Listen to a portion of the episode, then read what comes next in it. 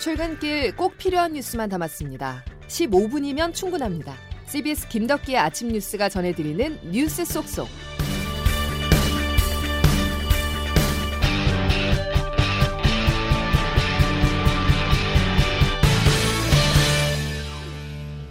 여러분 안녕하십니까? 11월 9일 김덕기 아침 뉴스입니다. 미국의 제46대 대통령은 조 바이든이었습니다. 혼선과 혼란을 빚은 미국 대선 개표가 닷새 만에 당선인을 확정할 수가 있었는데요. 도널드 트럼프 대통령은 선거를 도둑맞았다면서 여전히 불복 의사를 고수하고 있지만 바이든 당선인은 정권 인수 절차에 속도를 내고 있습니다. 미국 워싱턴 연결해 보겠습니다. 권미철 특파원. 네, 워싱턴입니다. 자, 조 바이든 후보가 결국 승리했습니다. 네, 어, 이곳 시간 토요일 오전에 언론사들의 대선 승리 확정 보도가 있었고요. 저녁 8시에 바이든 후보가 승리 연설을 했습니다. 이제부터는 당선인이다 이렇게 불려야겠죠. 10분간 이어진 어제 승리 연설의 핵심 메시지 통합이었습니다. 한번 들어보시죠. 분열이 아닌 통합을 추구하는 대통령이 될 것을 맹세합니다. 민주당 지역, 공화당 지역을 나눠서 보지 않고 통합된 나라만을 보겠습니다. 네, 그만큼 미국의 분열상을 염려하고 있는 걸로 보이는데요. 민주당 대선 후보들 가운데 가장 온건하다는 평가를 받고 있고요. 상원의원 36년, 부통령 8년 하면서 야당 정치인들과도 친분이 두터워서 통합에 가장 어울리는 지도자입니다. 어, 특히나 미국에서는 주요 인사들이 사망할 때마다 추도사를 맡아 해온 독특한 이력도 가지고 있거든요. 예. 왜냐하면은 첫 아내와 딸을 지난 72년도에 교통사고로 잃고요. 또 당시 사, 교통사고 때 살아남은 장남도 5년 전에 후유증으로 사망을 했습니다. 아주 예외적인 가족사가 있어서 그렇습니다. 더욱이 대선 도전에 두 번이나 실패한 경험도 있고 해서 누구보다도 공감 능력이 뛰어나고요. 그래서 분열과 코로나로 현재 상실감이 큰 미국을 치유하는데 적임자다 이런 평가도 나오고 있습니다. 예. 자 이렇게 승리 선언까지 나왔지만 반면에 도널드 트럼프 대통령은 현실을 부정하고 있는데 앞으로 어떻게 되는 겁니까? 대선 승리는 미국 언론이 공표한 것이고요. 여전히 개표는 진행 중입니다. 더욱이 트럼프 대통령도 역전패 당한 지역 재검표를 요청한 상태고요. 지금 대선 결과가 사기다 이렇게 부정을 하고 있습니다. 따라서 예. 재검표가 마무리돼야지 당선을 확정 지을 수가 있습니다.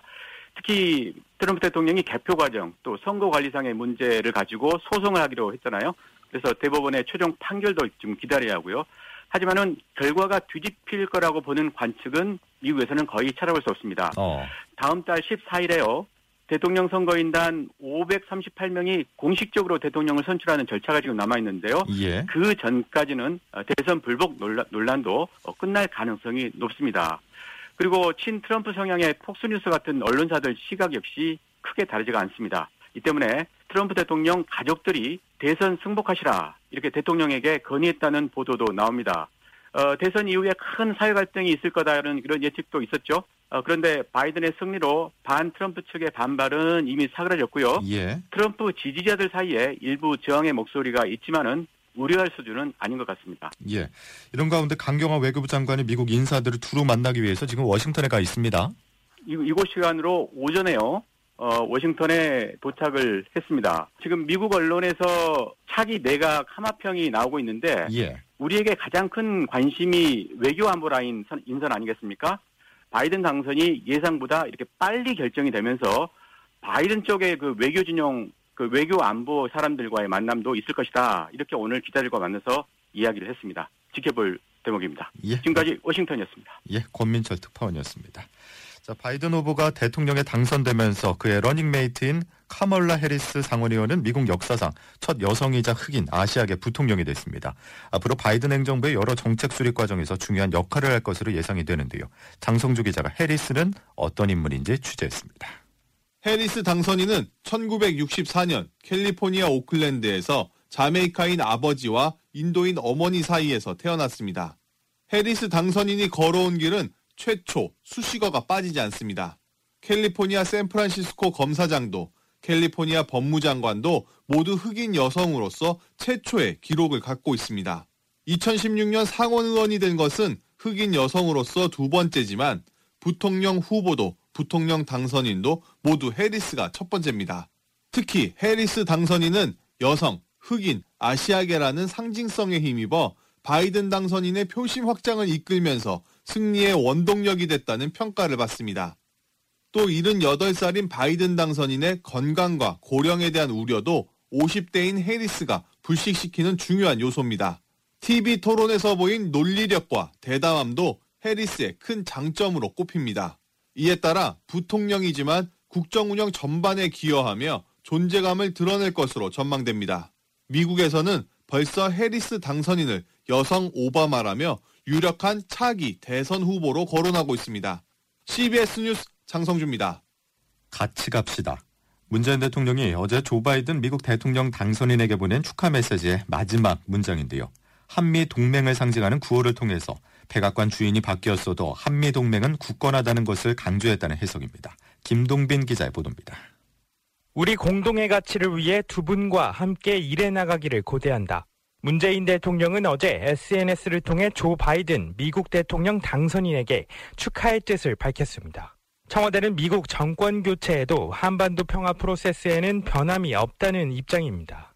서훈 대통령 안보실장입니다. 민주당 정권이나 공화당 정권이나 다름과 관계없이 항상 일관된 목표는 북한의 완전한 비핵화죠. 하지만 그 방식과 방법론에는 많은 변화가 예상됩니다. 바이든 행정부의 경우 내년 상반기까지 아쿠아일로의 코로나19 상황 등 국내 문제에 집중해야 하고 외교 안보 라인을 다시 세우는데 최소 6개월에서 1년의 시간이 필요할 것으로 전문가들은 내다보고 있습니다. 문제는 트럼프는 정상 간 협상으로 돌파구를 마련하는 top-down 방식을 선호했지만 바이든 당선인은 bottom-up 방식의 실무진 협상을 중요시한다는 것입니다. 깐깐한 미국 외교 안보 실무진들을 바닥에서부터 다시 설득해야 될 수도 있습니다. 강경화 외교부 장관은 당장 어제 외교부 장관 회담차 미국으로 출국해 바이든 측 외교안보 분야 인사들과도 접촉할 것으로 보입니다. CBS 뉴스 김동빈입니다. 코로나19 소식으로 이어가겠습니다. 새로운 사회적 거리두기가 시행된 가운데 수도권의 확산세가 좀처럼 꺾이지 않고 있습니다. 어제 0시 기준 신규 확진자는 143명으로 이중 수도권에서 79명이 발생했는데요. 방역당국은 수도권의 거리두기 단계 격상을 고민하고 있습니다. 보도에 황영찬 기자입니다. 지난주 코로나19 하루 평균 지역 발생 확진자는 88.7명으로 그 직전보다 1.8명 늘었습니다. 증가세는 둔화됐지만 지난달 12일 사회적 거리두기가 1단계로 낮아진 이후 4주 연속 늘어나고 있습니다. 수도권의 경우 65.4명으로 집계돼 1.5단계 기준인 100명에는 미달하지만 일상 곳곳에서 산발적 감염이 벌어지는 지금 대규모 집단 발생 하나만 나타난다면 격상을 심각하게 고려해야 할 상황입니다. 중앙재난안전대책본부 박능우 1차장입니다. 현재 유행 확산세가 계속 이어진다면 수도권의 경우 거리두기 1.5 단계로의 객상 기준을 충족할 위험성이 커지고 있어 방역당국은 밀폐, 밀집, 밀접한 공간에 있는 확진자라면 누구든지 슈퍼 전파자가 될 수 있다며 3밀 환경을 피해달라고 당부했습니다. 또 현재까진 헬로윈데이로 인한 집단 감염이 보고되지 않았지만 이번 주까지는 지켜봐야 한다며 적극적으로 방역수칙을 준수해달라고 요청했습니다. CBS 뉴스 화영찬입니다. 검찰이 피의자 공개 소환, 즉 포토라인을 되살리는 방안을 검토하고 있는 것으로 CBS 취재 결과 확인됐습니다. 사회적 관심이 높은 형사사건의 피의자가 공적 인물일 경우 검찰 조사를 받기 전에 포토라인을 세우는 관행을 부활하자는 것이어서 논란이 예상됩니다. 김태현 기자의 단독 보도입니다. 루킨과 특별히 메시지를 보내지 않았다고 했는데 경찰 조사에서 밝혀졌습니다. 제가 그렇게 말씀드린 유력 정치인이나 거물급 인사들이 수사기관에 불려 나오면 반드시 서야 했던 곳 바로 수십 개의 카메라가 늘어선 포토라인입니다. 지난해 조국 전 법무부 장관은 검찰개혁의 일환으로 피의자 공개 소환을 전면 금지하고 약식 간담회도 없앴습니다. 피의자의 인권을 보호하는 조치였지만 국민의 알 권리가 침해되고 권력기관 감시라는 언론의 순기능이 약화되는 부작용을 낳았습니다. 대검찰청은 형사사건의 공개 및 보도의 조화를 위해 연구 용역을 맡겼는데 포토라인을 제한적으로 부활해야 한다는 결론이 나왔습니다. CBS가 국민의힘 황보승희 의원실을 통해 단독 입수한 이 연구 보고서에는 중간 수사 결과 발표나 기소 단계에서 검찰이 포토라인을 유연하게 운영해야 한다는 문구가 나옵니다. 보고서는 포토라인이 없어진 뒤에 특권층 등 일부 피의자가 특혜를 받다고 지적하면서 제도 개선을 제시했습니다. 또 검찰과 경찰이 서로 다른 공보 훈령을 운영하는 현실이 문제라고 지적하면서 하나의 통합된 공보 규칙을 법령으로 제정해야 한다고도 제언했습니다. CBS 뉴스 김태원입니다. 정부의 연이은 부동산 세금 인상으로 다주택자들이 세금 덫에 빠졌다는 말이 나오고 있습니다. 공시가격 현실화로 보유세가 올라 집을 팔려고 해도 높은 거래세로 퇴로가 막혀 매도 대신 증여를 한다는 지적도 있습니다. 김명지 기자가 취재했습니다. 정부는 현재 50에서 70% 사이인 부동산 공시가격 시세 반영률을 앞으로 90%까지 올리겠다고 발표했습니다. 재산세와 종합부동산세의 과세표준 산정에 공시가격이 기반이 된다는 점에서 이는 결국 보유세 부담으로 이어집니다. 이 때문에 차라리 주택 매도를 고민하는 집주인들도 나오고 있지만 이번엔 거래세가 발목을 잡습니다. 현재 최고 62%에서 내년 6월부터는 최고 75%까지 오르는 양도소득세 부담도 만만찮은 상태이기 때문입니다. 서진영 대한부동산학회장입니다. 다주택자들이 시장가와의 힘겨루기가 시작되지 않을까. 시장이 앞으로 이제 좀 더 초거래 절벽 사태의 어떤 간망세가 이어지지 않을까 이렇게 예측이 됩니다. 실제 매도 대신 증여를 선택하는 경우도 늘어났습니다. 올해 7월에서 9월 사이 전국의 주택 증여는 지난해 같은 기간보다 60%가량 증가했습니다. CBS 뉴스 김명지입니다. 이재용 삼성전자 부회장이 오늘 열리는 국정농단 사건 파기환송심 재판에 출석합니다. 서울고법 형사 1부는 오늘 파기환송심 첫 공판을 열 예정인데 이 부회장은 피고인 자격으로 출석하게 됩니다. 사상 첫 프로야구 포스트 시즌에 진출한 KT 위즈와 지난해 통합 우승팀 두산 베어스가 오늘부터 서울 고척 스카이돔에서 5전 3승제 플레이오프를 치릅니다. KT는 고졸 신인 소형준을 1차전 깜짝 선발로 내세웠고 두산은 준 플레이오프 1차전에서 6이닝 무실점으로 호투한 크리스 플렉센을 선발 투수로 꺼냈습니다. 김덕기 아침 뉴스 여러분 함께하고 계신데요. 이제 날씨 알아보겠습니다. 김수진 기상 리포터. 네, 기상청입니다. 예, 한 주의 시작을 강한 추위와 함께하는군요. 네, 그렇습니다. 절기상 입동이 지나서 그런지 월요일인 오늘 아침 또다시 매서운 추위가 찾아왔습니다.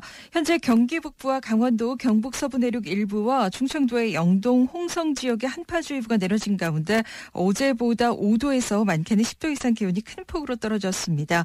오전 7시 현재 철원이 영하 5도, 의성 영하 4.9도, 파주 영하 4.6도, 서울도 영상 0.8도 등의 분포로 내륙 지역 곳곳이 영하권이거나 영도 한파까지 떨어진 곳이 많고요.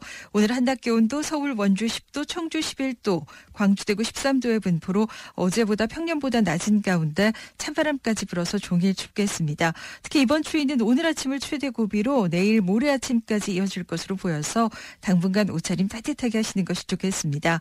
이런 가운데 오늘 전국의 하늘은 비교적 맑겠고 공기질도 깨끗하겠습니다만 오늘 저녁부터 내일 새벽 사이 서해안으로는 빗방울이 떨어지는 곳이 있겠습니다. 그리고 현재 강원 동해안으로는 올가을 처음으로 건조 경보가 또 그 밖에 강원 영동과 영남 동해안 내륙 일부 지역으로는 건조주의보가 발효 중인 가운데 대기가 건조할 것으로 보여서 불씨 관리 잘 해 주셔야겠습니다. 날씨였습니다. 말도 많고 탈도 많았던 미국 대통령 선거가 막을 내렸습니다. 이번 미 대선 과정을 지켜보면서 든 생각은 정치의 엄중함이었는데요. 화합의 정치가 아닌 분열의 정치가 이어진 결과 미국 사회는 갈라졌고 그 피해가 고스란히 국민에게 돌아갔는데요. 내년 4월 재보궐선거와 내후년 대선을 앞둔 우리에게 이 미 대선이 시사하는 바가 적지 않은 것 같습니다. 월요일 김덕기 아침 뉴스 여기까지입니다. 고맙습니다.